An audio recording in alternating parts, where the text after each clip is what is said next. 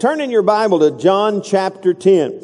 John chapter 10, and we continue our series that we began last Sunday called Living the Life. I want to read something to you. It's a, it's a poem that I read many years ago that uh, was written uh, uh, by a lady by the name of Linda Ellis. We're talking about living the life. Everybody say living the life. Here it is. Okay. It says, I, I read of a man who, want, who stood to speak at a funeral of a friend. He referred to the dates on the tombstone from the beginning to the end. He noted that the first came, that, he noted that first came the date of birth and spoke the following date with tears. But he said what mattered most of all was the dash between those years. For that dash represents all the time that they have spent alive on earth. And now only those who loved him know what that little line is worth. For it matters not how much we own, the cars, the house, the cash. Listen carefully. What matter is how, what matters is how we live and love and how we spend our dash. So think about this long and hard. Are there things you'd like to change? For you never know how much time is left that can still be rearranged. If we could just slow down enough to consider what's true and real and always try to understand the way other people feel and be less quick to anger and show appreciation more and love the people in our lives like we've never loved before. If we treat each other with respect and more often wear a smile, remember that this special dash might only last a little while. So when your eulogy is being read, with the life's actions to, with your life's actions to rehash, would you be proud of the things they say about you and how you spent your dash? You see, our life is but, the Bible says a moment. It's but a dash. We look at our lives and we realize how fragile they are. And this poem reflects the need for us to embrace the reality that God's given us one life. How many of you know you only have one life? And the way we live our life is so important. Are we going to live to honor God? Or are we going to live to honor ourselves? Or are we going to live for the moment and not think about, uh, about life from eternal, from an eternal perspective? And John 10, 10 is our keynote verse for this series. I want us to read it together. And, I, and before we read it together, I want to just follow, uh, just go down and track down where it says he came that you might have life. Everyone say life that life that we see there, as we learned last Sunday, is not just biological life. It's not just, uh, you know, uh, uh, blood flowing through our veins and air uh, uh, uh, flowing in and out of our lungs. It's a spiritual life. And if you remember from last Sunday, we're made up of three parts. Body, soul, and what? Spirit. And because of sin, uh, our spirit is dead. Now let's read this. Let's, let's read because we're going to look at it again today. Here we go. John 10, 10. Everybody together. Here we go out loud. Everybody ready? The thief does not come except to steal and to kill and to destroy.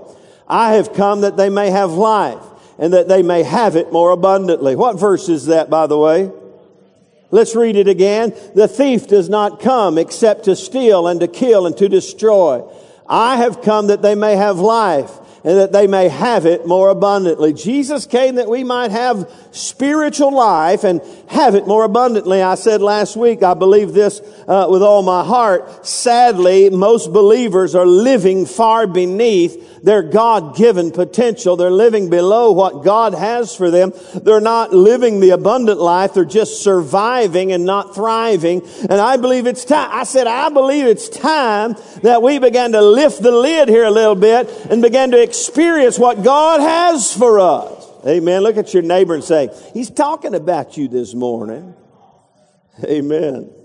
Now, the problem with that is, is, and we talked about this last week, a little reminder, a little re- rehearsal, a little review. The problem is humanity's global God problem. Uh, humanity, and you look across the world, they've got a problem. We've got a problem that Jesus came to fix. It's called the sin problem. You see, when sin entered the world, it separated us from God and humanity's spirit died. We are dead spiritually. And so we need to understand that sin has separated us from God. Uh, in fact, I showed you two verses, Genesis 2:17, where the where God said to Adam and Eve, he said the day that you eat of this tree you shall what?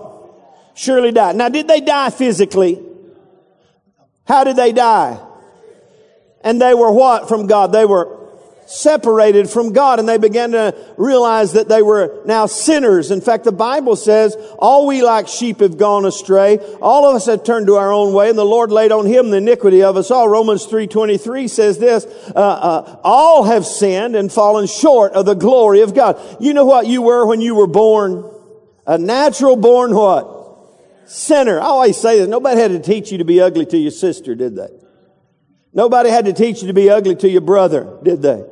No had, nobody had to teach you how to curse, smoke, chew, or go with the girls that do. In fact, I'll never forget uh, Nathan. He's not here. I'll tell on him, and I, I think I can say this. When he was little, he cursed. When he was real little, he cursed my grand, my mother out, his grandmother. He got real frustrated with her, and he said all the bad words he could think of in one line. He said, "Shut up, dum dum, doo doo, pee pee toot." True story. That was the worst curse words he could take. I don't know if we can edit that out or not, but I, we might can. Uh, but he cursed. He, and so when we got back from whatever we were doing, my mother said, I said, how'd it go? She said, well, fine, but Nathan cursed me out. So she told me that story. Nobody had to teach him how to do that. He's just a natural born sinner. Uh, and so, uh, so humanity's got a problem. We got sin that has separated us from God. And then when you go to the, but you go to the end of the book in Revelation, I gave you this other one, Revelation 21, 4, at the end of days, uh, it says, and there shall be no more what? Death. And so here's the big idea I gave you last, last week. Uh, uh, uh, uh here it is. Victory over the devil. Oh, Everything. I missed that. Thank you. I told you I was a little fragile. Here we go. This is the important point to ponder that we talked about last week. Everything between the Garden of Eden and the glory of eternity, both past, present, and future, has been for the global God goal of raising that which is dead back to life. So between Genesis and Revelation, the beginning and the end, God's global plan has to bring, has been to bring humanity back into right relationship with, with Him. And, and just as He you remember Adam, what he did when he created Adam out of the dust of the earth? He made him and he formed him and then he, what did it say? He, he breathed into him the breath of life. And so today, because we're dead spiritually, God wants to come and breathe life into us. And that's what the Bible's all about, for goodness sake. Some people look at the Bible and they get all cross-haired and, and puzzled and, and confused. Listen, from the beginning to the end, it's God's redemptive plan to bring humanity back into right relationship with God and give them life and give it to them more abundantly. Amen. Who? thank you. I'm about to skip that, Ike. Thank you so much. And that was all last week. And then last week we talked about this, that we gain access to live in the life. We're born again through faith in the finished work of Jesus Christ. What he did for us on the cross. You can't have spiritual life unless you have faith and trust and confidence in the cross, in the death, burial, and the resurrection of Jesus Christ from the dead. And you can be raised to walk in newness of life as well. And all God's people said amen. Now with that in mind, I want to look at the first part of John chapter 10 because this is key for you to understand Jesus gave two thoughts in this one verse, John 10, 10. He said, the thief comes not but for to steal, kill, and destroy. But I have come that they may have life and that they may have it more abundantly. He's talking about you. But one of the things we've got to understand if we're going to be uh, live, if we're going to live the life that God has for us, that there is an enemy. We have constant conflict in the world. How many of you know there's constant conflict? We're talking about spiritual conflict by and large, uh, and and I believe most physical conflict in the world has its roots in spiritual issues. Let me just throw this out. It's not in your notes. It's just Pastor Sam who may still be a little delirious. I don't know, but let me just throw this out off the top of my head. If you're having fussing and fighting at the house, it's, it may have a spiritual root. How many of you know the devil wants to divide and conquer? And all of us need to realize that, that if we're going to live the life, we got to learn how to arrest the devil. How to be victorious over the devil. Because he's out to do what? He wants to steal, he wants to kill, and he wants to destroy. he wants to take your children. He wants to abuse them, use them, steal, kill, and destroy them. That's what he wants to do. You know, many of you may not remember Bill Bright and the four spiritual laws, but it, it swept across the world and a, a great global uh, harvest was was uh, reaped because of Bill Bright and Campus Crusade for Christ and his four spiritual laws. The first one was this: God loves you and has a wonderful plan for your life. Somebody say Amen. That's a great law, and we've got to realize God loves us and has a wonderful plan for your life. But understand something conversely on the other side of the coin, the devil hates you. And he has a terrible plan for your life. He wants to steal, kill, and destroy. So we've got, to, if we're going to live the life, we've got to learn that this conflict is real, that we've got to, we've got to do some things. We've got to live our lives in a way that would bring uh, victory into our lives. And, and, and here's what I want us to understand about all of that. You know, some people think, well, I just rebuke the devil. Well, you can rebuke the devil. We have authority over the devil, but let me give you, here's where I was trying to jump to just a few moments ago. Today's big idea. Everybody say, what's the big idea? Read it out loud with me this morning, everyone together. Victory over the devil on a daily basis has so much more to do with how we live our daily lives than what we say with our lips. You can tweet that if you like. I already did. I think I got a few likes already. But let's, tw- let's, let's read it together again. Victory over the devil on a daily basis has so much more to do with how we live our daily lives than what we say with our lips. Meaning you can't just, you've got to live the life and rebuke the enemy. You can't just with your mouth say, get behind me, Satan. In fact, let me tell you a story. You can look it up later. Acts 19 verse 11. It's the seven sons of Sceva. Everyone say that the seven sons of Sceva. They saw how Jesus and Paul, uh, pardon me, they saw how Paul, not Jesus, they saw how Paul would, uh, would do mighty miracles. And In fact, it says in this story that there was such an anointing on Paul that they would bring pieces of his clothing and handkerchiefs that even when Paul couldn't come, they would bring a handkerchief and lay it on sick people and they'd be healed. Somebody go, whoo, thank you, Jesus. Man, you, th- some, pe- some people get nervous about supernatural ministry and, and get, and people abuse things. But let me tell you something. Paul was walking in a supernatural anointing and things were popping. Things were happening. Miracles were happening and people would see it. And he, these seven sons of Sceva who were not Christians, they saw that through the name of Jesus, the devil was, was rebuked and exorcised, and so they tried it. But they didn't have the life to back it up. They didn't have the faith and the belief to back it up. And it says that they, they rebuked the devil this way. We, we adjure you or we rebuke you. We exorcise you in the name of Jesus whom Paul preaches.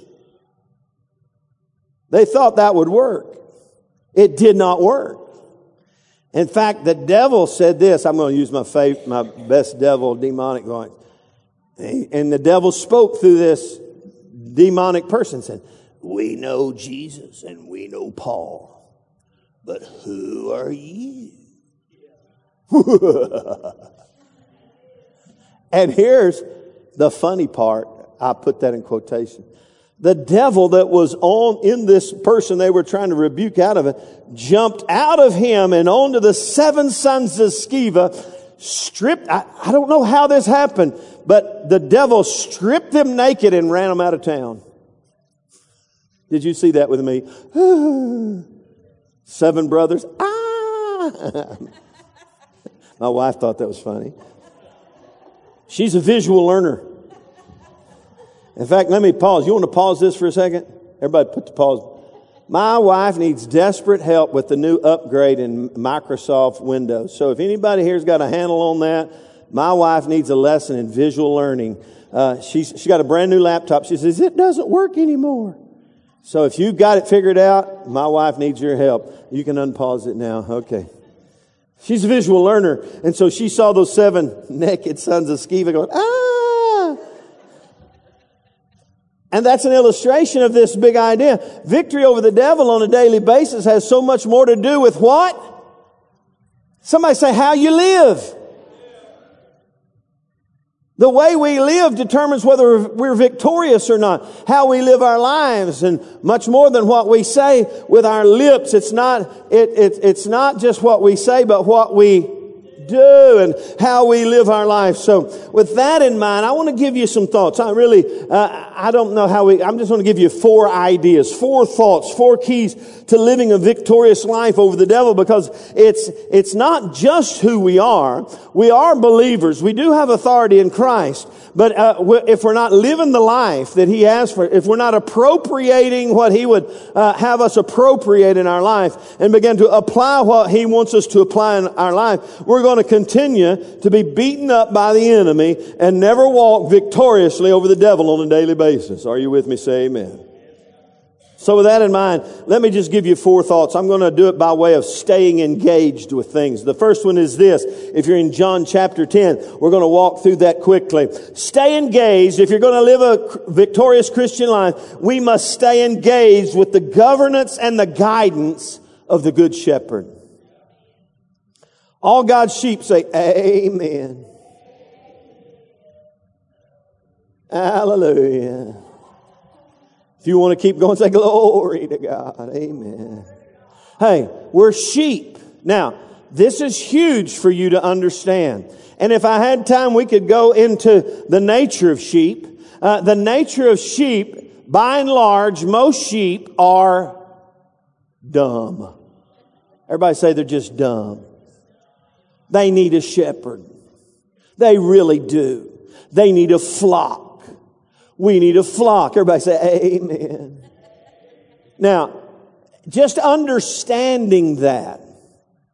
How many of you know when you understand you're not the smartest knife in the drawer, you then begin to lean on things that will help you if you're not the smartest knife in the drawer. Just say this out loud. I just, just be, can we be honest here today? Anybody, just, just raise your right hand. Raise your right hand and say, I'm not the smartest knife in the drawer. Or sharpest. I said smartest. That's funny. I'm not the sharpest knife in the drawer. We're not. And so understanding that causes us to come to a place where we realize because I'm not the sharpest knife in the drawer, because I'm just a sheep, I need a shepherd. And, and because I'm a sheep, I'm very vulnerable to the enemy. I'm not very smart. I need the good shepherd in my life. So therefore, I must be engaged with the governance and guidance of the, of the good shepherd. And that's what John 10, uh, by and large, is all about. So let me just give you some thoughts. So I'm not going to read the whole uh, chapter to you. We read some of it last week. Let me just give you some bullet points about the good shepherd that we've got to stay engaged with. Number one, we've got to stay engaged with the good shepherd by listening to his voice. Look what the Bible says here in chapter uh, 10, verse 3 through 5. To him the doorkeeper opens, and the sheep do what? Hear his voice. And he calls his own sheep by name and leads them out. And when he brings out his own sheep, he goes before them and the sheep follow him for they do what? They know his voice. Yet they will by no means follow a stranger, but will flee from him for they do not know the voice of strangers. Now that's huge. When you understand that you're a sheep and he's your shepherd, you come to the point where you listen to his voice and you know his voice. And you follow him because you know his voice. And in fact, you come so accustomed to his voice, you don't respond or even understand or know the voice of the stranger. Years ago, when I was a young believer, the devil, you know, when you're younger, he'll do things. He knows you're not the sharpest knife in the drawer. I'm driving down the road. I don't know. I had a 32 Ford coupe. Somebody say, whoo, thank you, Jesus. It's about half my, my, my dad and my brothers built it. It became my car my senior year. It was not, it was just cool, but not too cool. Uh, and, uh, 32 Ford Coupe, And it had a four speed in the floor, but there was no rubber boot or grommet around the four speed that I know of. And I think exhaust was coming up in there. I'm not sure, you know. So I don't know if it was the exhaust or the devil, but I'm, I'm, it was pretty rough. And I heard this voice in my head if you'll just go smoke some dope, you can get really close to God.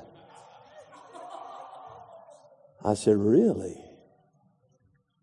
Then something on uh, that can't be the Lord. And I realized the enemy was trying to, I don't know, if it was exhausted the devil, but I'm telling you, uh, I re- began to realize that's not God's voice. If you hear the, the voice telling you to do things that you know are not right, you know that's not God. Come on now. I, I, hey, let me just, don't blame our mistakes on God. Hey, if we're going to be good sheep, if we're going to stay victorious over the, hey, listen, the good shepherd will take good care of us, but we've got to stay yielded to his voice in our life. I remember Elijah. You remember the story of Elijah? He had, he was traumatized. He had, he was depressed he was fleeing kind of from God and he found himself in a cave and, and, and basically God came to him not in a storm or a wind, but in a what? A, somebody say a still small voice. Woo! When he was at his lowest of lows, God came to him and spoke to him in a what? A still small voice and said, what are you doing here? And he began to lead him out and get him out of his funk and out of his trouble and out of his trauma. Hey, the prophets of everybody goes through times where we've got to realize I need his voice in our, in my life. And if you want to be victorious over the devil, you got to yield to the governance of God. Listen to his voice. In fact, if you go down to verse 20, after Jesus began to talk to them about the good shepherd and the sheep, look what it says in verse 20. And many of them said, he has a demon and is mad. Why do you listen to him? Listen, the enemy, when God begins to speak to you and direct your path, leading you out of things and into other things and, and helping you be, live the life that he has for the devil will come to you. Don't listen to that. That ain't going to help you. That's going to hurt you. What did the devil do with Adam and Eve? He questioned the voice of God. Questioned the, hath God said, listen, uh, that's the enemy's inroad to your life. Get you to question the voice of the good shepherd in your life. Hath God said? Oh, maybe he hasn't. In fact, even here, many heard him talk about being the good shepherd. The devil inspired them to say, don't listen to him. Hey, we got to stay engaged with the governance and guidance of the Good Shepherd. We got to listen to His voice. Number two, we've got to respond to His love because the Good Shepherd does so out of love for us. Verse three says this, to Him the doorkeeper opens and the sheep hear His voice and He calls His own sheep by what? Name. He's got us all named and numbered. He loves us. He cares for us. Verse 11 says, I'm the good shepherd. The good shepherd gives his what? Life for his sheep. He loves us. The good shepherd is not just, he's not a hireling. It says there in John 10. The hireling said, when the thief comes, the hireling hits the track because he's got no skin in the game. He's not, he doesn't have any relationship with the sheep. He's just a hired hand. He flee, he flees when the enemy comes. But the good shepherd, listen to me, when the good shepherd comes, that's what the staff is for. The good shepherd, if necessary, eh, you know, you see those pictures of Jesus with the staff. You know what the staff is for? It's to reach out and pick that sheep up by the nape of the neck, get him out of a hole, get him out of a jam, and if necessary, put a good wallop on the devil's head in behalf of the sheep. I'm telling you, Jesus Christ is the good shepherd, and if we'll stay listening to his voice, and if we'll stay responsive to his love and realize he does this because he loves us, He's not out to hurt us or harm us. He's here to, because he loves us respond to his love. Number three, follow his leadership. Verse four, it says this, he brings out his own sheep and he goes before them and the sheep follow him. Everybody go, amen. Follow him.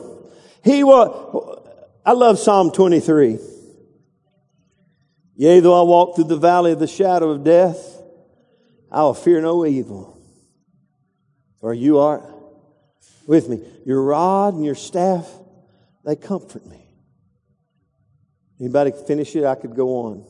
Hey, he cares about it. He loves us. He leads us. I love what it says. He leads us in green pastures. and beside still waters.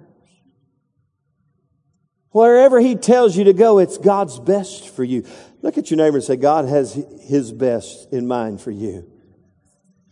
We stay engaged with the governance and guidance of the Good Shepherd by listening to His voice, by responding to His love, by following His leadership, and by partaking of His provision. Verse 9 says this, I love this one. I am the door. If anyone enters by me, he will be saved and will go in and out and find what? Pasture. You see, it's interesting to me how many people I see who confess themselves as believers and as born again Christians, maybe even spirit filled Christians, but they don't partake of the pasture that God has for them. You don't find them in the pasture uh, uh, uh, when when God's word has been given out, when the preacher's preaching, when the teaching's going on. They're not in the pasture. They're out wandering into the wilderness, here and there, going here and there. Listen carefully. If you want to stay uh, under the governance and guidance of the Good Shepherd, you've got to listen to His voice. You've got to respond to His love. You've got to follow His leadership and partake of the provision provision that He provides you. Amen. And then finally, on this particular point, you got to believe His promises. Verse 27 and 28, when there was a little conflict, he, he rehearses and rehashes this thought. He says, I give them eternal life and they shall never perish. Neither shall anyone snatch them out of my hand. My father who has given them to me is greater than all and no one is able to snatch them out of my father's hand. I and the father are one. How many of you like that promise right there? No one snatched me out of his hand. You got to believe that if you yield yourself to His governance, you're under His divine protection, and He's not going to let the devil or, or, or whoever uh, uh, get to you. He's going to take good care of you. Somebody say Amen. You see, it's not just what you say, but it's how you live your life. And we've got to live our life engaged with the Good Shepherd. Don't disengage from the Good Shepherd in your life. Listen to His voice. He wants to speak to you this morning. He might even speak to you from this uh, uh, uh, uh chubby, bow-legged, gray-headed old man. Amen. Respond to His love. Follow His leadership. Partake of the provision. You're here today. You know what you're doing? You're partaking of God's provision in your life. It's good for you. And you believe His promises. I love, in fact, I'm just going to go, hmm, that clock's about to wear out. I can't, you know what? Y'all want to know some bad news? The battery's running out on that clock down there, and I can't see the screen anymore. Psalm 23, let me just show you this.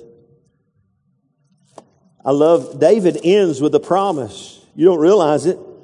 Psalm 23, the Lord is my shepherd, I shall not want. He makes me lie down in green pastures. He leads me beside the still waters. He restores my soul. He leads me in paths of righteousness for his name's sake. Yea, though I walk through the valley of the shadow of death, I will fear no evil, for you are with me. Your rod and your staff, they comfort me. You prepare a table before me in the presence of my enemies. You anoint my head with oil. My cup runs over. Now here's, here's a statement of faith. Here's a promise.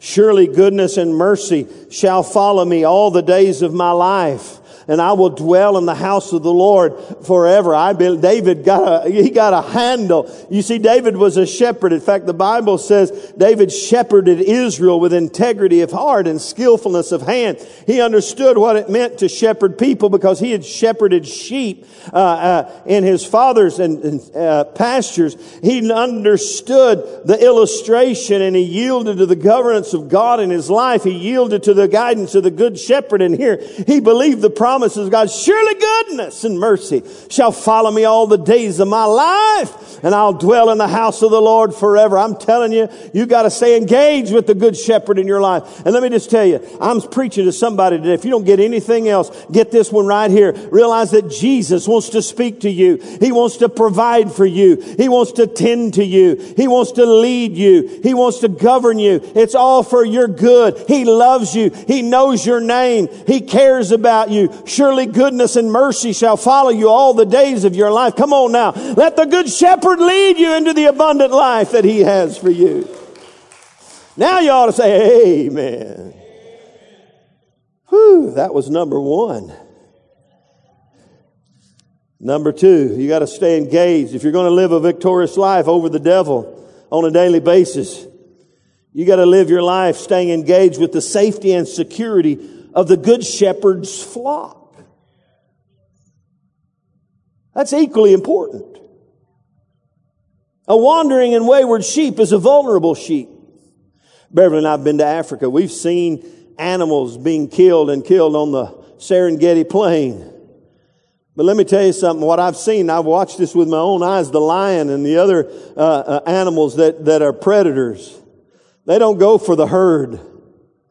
They try to divide and conquer. You've seen it on National Geographics. They take the weak. They take one who's, who's gotten wayward, uh, who's gotten out of, uh, and, and they try to take the one and get them away from the rest of the others. And so they can divide and conquer. And let me tell you something. You get out from under the governance and the guidance of the good shepherd and his flock, you're in serious trouble. We need to, there's, there's power in numbers. There's strength in numbers. And we need one another in our life. And so we've got to understand that the, the, the family of faith is here uh, as not just moral support, but, but for victory capacity over the devil. Are you with me? Say amen. Let me show you a verse. First Peter, go to First Peter chapter 5. I hear those pages turning. First Peter chapter 5, most people quote verse 8 and 9. Be sober, be vigilant, because your adversary the devil walks about like a roaring lion, seeking whom he may devour. Resist him steadfast in the faith, knowing that the same sufferings are experienced by your brotherhood in the world. Most people quote that. But the context, now you got to catch the, how many of you know context is huge? You don't want to get things out of context. You know what the context of this is? Look in chapter 5, verse 1 and 2. The elders who are among you I exhort, I who am a fellow elder and a witness of the sufferings of Christ, also a partaker of the glory that will be revealed. Catch this, verse 2. He's telling the elders, shepherd the flock of God, which is among you, serving as overseers, not by compulsion, but willingly, not for dishonest gain, but eagerly, not as being lords over those entrusted to you, but being examples to the flock. And when the chief shepherd appears, you will receive the crown of glory that does not fade away. Catch verse 5. It's huge. Likewise, you younger people, people, submit yourselves to your elders. Yes, all of you be submissive to one another and be clothed with humility. Uh, God resists the proud, but gives grace to the humble. Therefore, humble yourselves under the mighty hand of God, that he may exalt you in due time. Cast all your care upon him, for he cares for you. And then it says, be sober, be vigilant. The context of this is the family of faith. As the family of faith, Resist him steadfast in the faith. There are no solo soldiers in God's army. We're in this thing together. And together, we're all better. Look at your neighbor and say, We're better together. We really are. We're better together as a family of faith. It's crawfish bowl night tonight. It's, it's ladies' uh, Bible study night. Oh, I don't know, man. I don't know, man. You know, we're better together. You don't know. Hey, let me just tell you. You don't, do not know what is thwarted by God in your life through a consistent influence of the family of faith in your life. Are you with me? Say amen.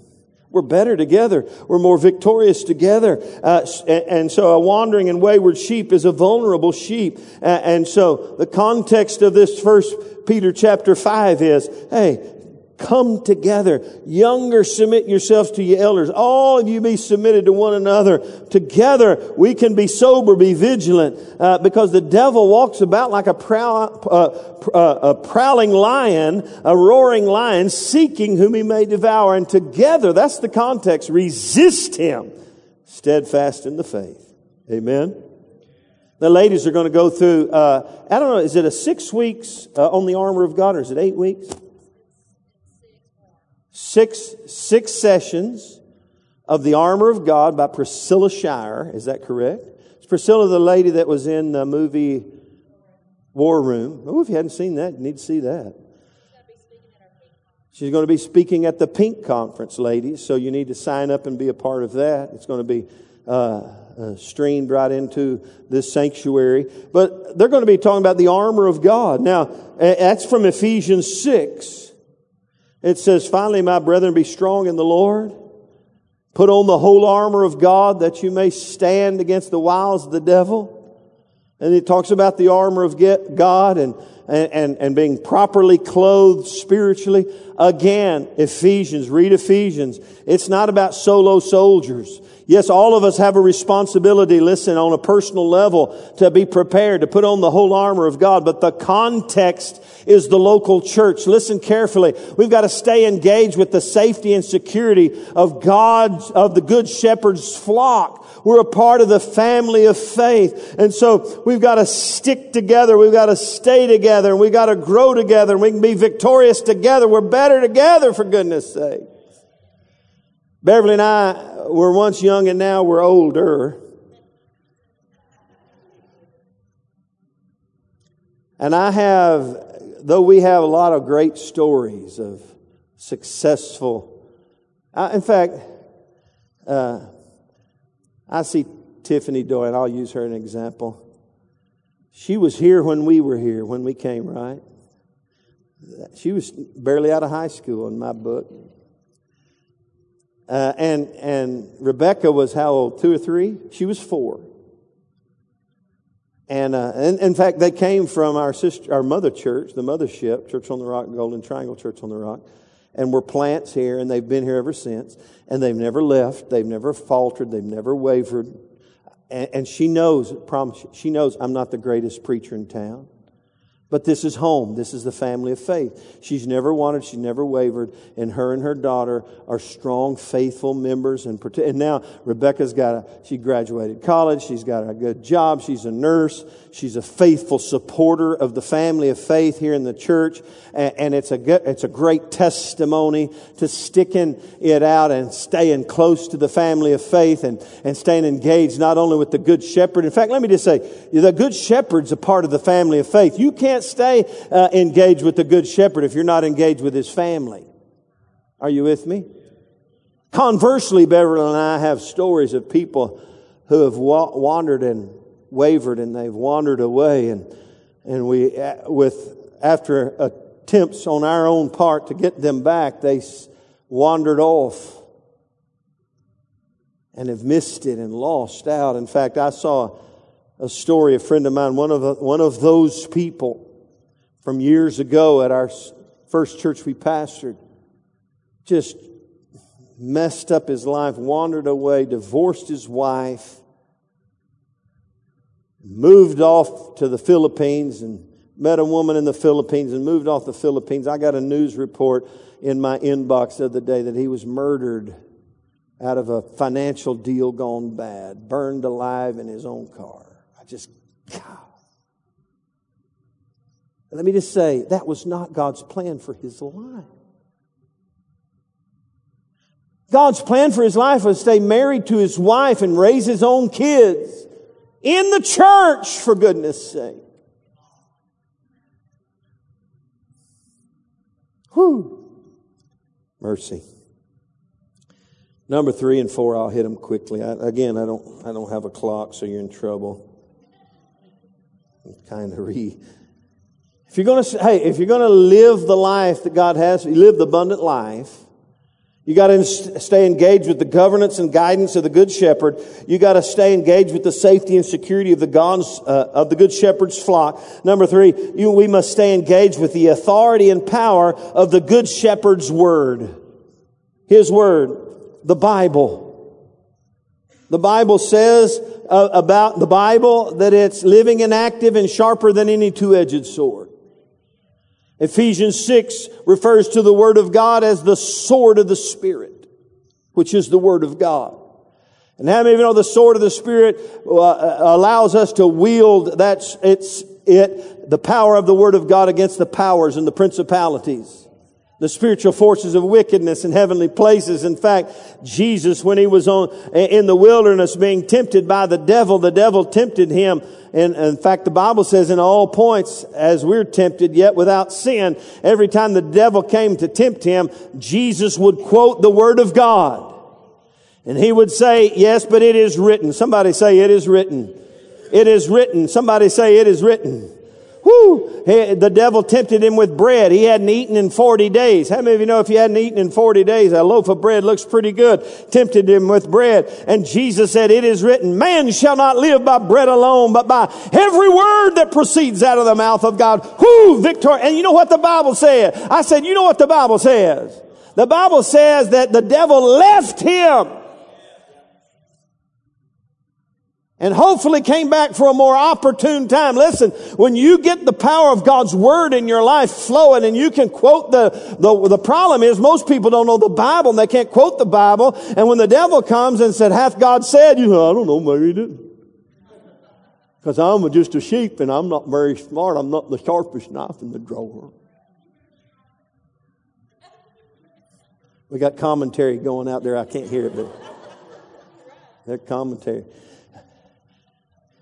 But if we begin to let the Word of God begin to work in our life and we begin to know the Word, it's not, hey, Jesus said, if you continue in my Word, you're my disciples indeed, and you shall know the truth, and the truth shall do what?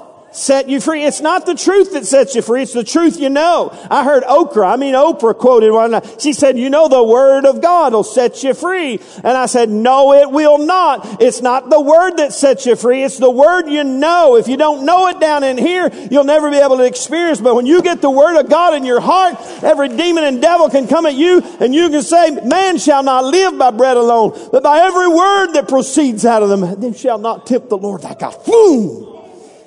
Get behind me, devil!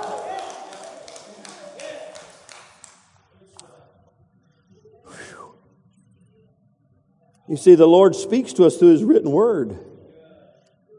I love what David said. David, who, who understood the shepherd, he said, Thy word is a lamp unto my feet and a light to my path. He said, Your word, I'm going to hide it in my heart that I might not sin against thee.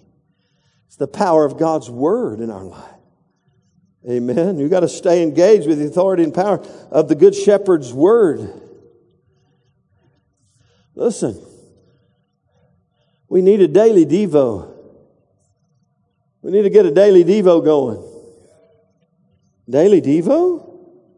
Yeah, that means every day you get in the Bible and begin to read the Word and think about the Word, meditate on the Word and listen to the Word. And God speaks to us through the written Word. He, He also speaks to us throughout, through the Holy Spirit in our heart. It's called the Rhema Word from God. But primarily He speaks to us through the written Word of God. And it is alive and active and sharper than any, this is not just a history book. This is His story. And it's alive and active and sharper than any two-edged sword. And it'll speak to you and help you. And, and, and, and the Bible says it'll divide between soul and spirit, joints and marrow. The Word of God is living and active. And so we've got to stay engaged, not only with the governance and guidance of the Good Shepherd. If we're going to live a victorious life, we also have to stay engaged with the safety and security of the family of faith. And then number three, we've got to stay engaged with the authority and power of the Good Shepherd's Word. And finally, finally today, we've got to stay engaged with the authority and power of the Good Shepherd's helper. The disciples began to get a little frothed up when Jesus said, I'm leaving you. John 14, he said, Let not your hearts be troubled. You believe in God, believe also in me. My Father's house are many mansions. If it were not so, I would have told you. I go. Oh, that's when they start getting nervous. Oh, no, don't go. I go to prepare a place for you. And Thomas, he, he had troubles. He had struggles with doubt. This of his first reveal. Uh, wait, wait, wait, where are you going? We don't know where you're going and we don't know the way. Hey, hey, hey, hey, hey, don't talk about it. We don't know the way. So he begins to talk to him and then he says this. He says, I'm not going to leave you without a helper. I'm going to send the Holy Spirit. He's your helper. He's your paraclete, the Greek word is. The one who's brought alongside to help you. He'll, he'll be, he, he'll be, uh, it, will be like me there with you, but by the way of the Holy Spirit. And he, he said, I'm not going to leave you orphans. I'm coming again, but while I'm gone, I'm going to send you the Holy Spirit and He is your helper. You've got to stay engaged with the Holy Spirit. Something interesting's going on this month. You know, you want to know what it is. It's amazing. It, it, it's the anniversary of one of the most significant events in the history of, of, of present day and, and, and, and, and, and all of Christianity in the 20th century. 19th century. It's the anniversary, the 110 year anniversary of the Azusa Street revival. The Azusa Street revival, if you're a Facebooker, go read the article that I posted this morning. 110 years ago, catch this. And it, and it started uh, in Houston, basically. There was a, a black preacher by the name of, I think his name is William Seymour. In fact, uh, if I remember right, he was a one eyed black preacher. And a man by the name, well, without getting too detailed, he was sent to California to birth a church. And there in Los Angeles, California, on Azusa Street, the Holy Ghost was poured out like never before. And for years, it was constant revival in Azusa Street. And from Azusa Street, bona fide global revival, Spirit of God was poured out not only all over America, but around the world because of Azusa Street. Like a fresh outpouring of the Holy Spirit. In fact, it's interesting. You want to know something interesting? Over 20, I think 27% of confessed Christians in the world today over 27% confess to some form of Pentecostal experience in their life. Having embraced the outpouring of the Holy Spirit in their life. I'm telling you, now that's, that's amazing. In fact, today, every day, listen carefully, you want to know that? Every day, statistically around the world, over 25,000 people a day are being baptized in the Holy Spirit. The revival's still going on. That, that equates today to nearly 600 million people around the world are spirit filled believers who have experienced the outpouring of the Holy Spirit in their life. And today, and, and yesterday primarily, in Los Angeles, California, there was a rally. Uh, uh, uh, in fact, I've got a friend of mine there, uh, a rally at 100,000 plus people coming together to honor and, and, and pray over our nation uh, and, and uh, in, in that area close to Azusa Street and ask God to pour out His Holy Spirit on us again.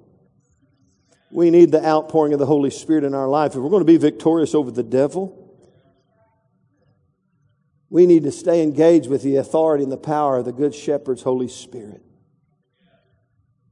And say, Holy Spirit, you know what Paul said? He said, Be ye continually being filled with the Holy Spirit. Don't be drunk with wine wherein is excess, but be continually being filled with the Holy Spirit. When you get full of the Holy Spirit,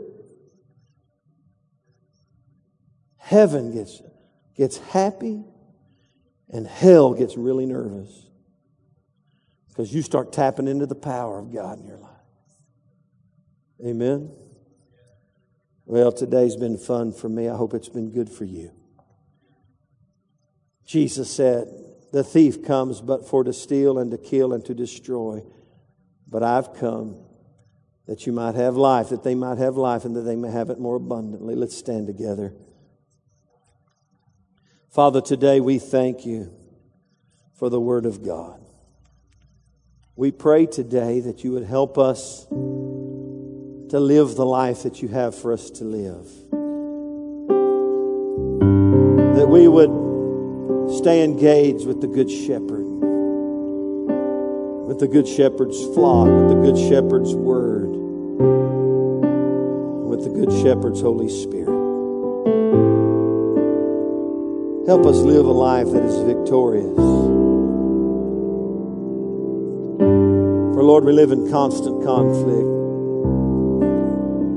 There's spiritual wars, rumors of wars and problems, spiritual forces of wickedness in heavenly places.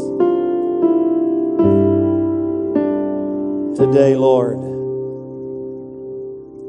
we ask you to help us live the life that you would have us to live. One that would be victorious over the devil. Lord, we stand together as the family of faith. In fact, you may be a guest here today, and maybe this might unnerve you just a little, but I'm going to ask you if someone's close to there, take them by the hand. It's the family of faith. We're going to agree together. In this house today, the devil's come to steal and to kill and to destroy. And whoever's hand you hold, they, they're your brother, your sister, family. We're better together. And we agree together right now in the name of Jesus that every demon power, every spiritual force of wickedness that would try to come against us, to steal, to kill, and destroy who we are and what we have, we take authority over that devil. For you said you gave us authority over demons and devils to tread upon scorpions and snakes and over all the power of the enemy. Together, Lord, we stand in faith and we resist him steadfast in the faith. We bind him. We arrest him not just in the name of Jesus that Paul preaches, but we, we arrest him in the name of Jesus who lives and abides within us. And as the family of faith and as believers and brothers and sisters in Christ, we take our stand seated with Christ in heavenly places and we bind every demon, devil, and hell in the name of Jesus. We thank you for victory in our lives. Lord, help us live the life that you have for us. Engaged with the Good Shepherd on a daily basis. Engaged with uh, the Good Shepherd and his family of faith. Engaged with the authority and the power of God's Good Shepherd word in our life. And with the Holy Spirit. Lord, fill us afresh with the Holy Spirit. Fill us, Lord. Thank you for an outpouring of the Spirit not only around the world, but all over Southeast Texas. Pour out upon us your Holy Ghost. Refresh us, empower us, cleanse us. Thank you, Jesus. Everybody said amen. Woo! Well, God bless you today. Amen.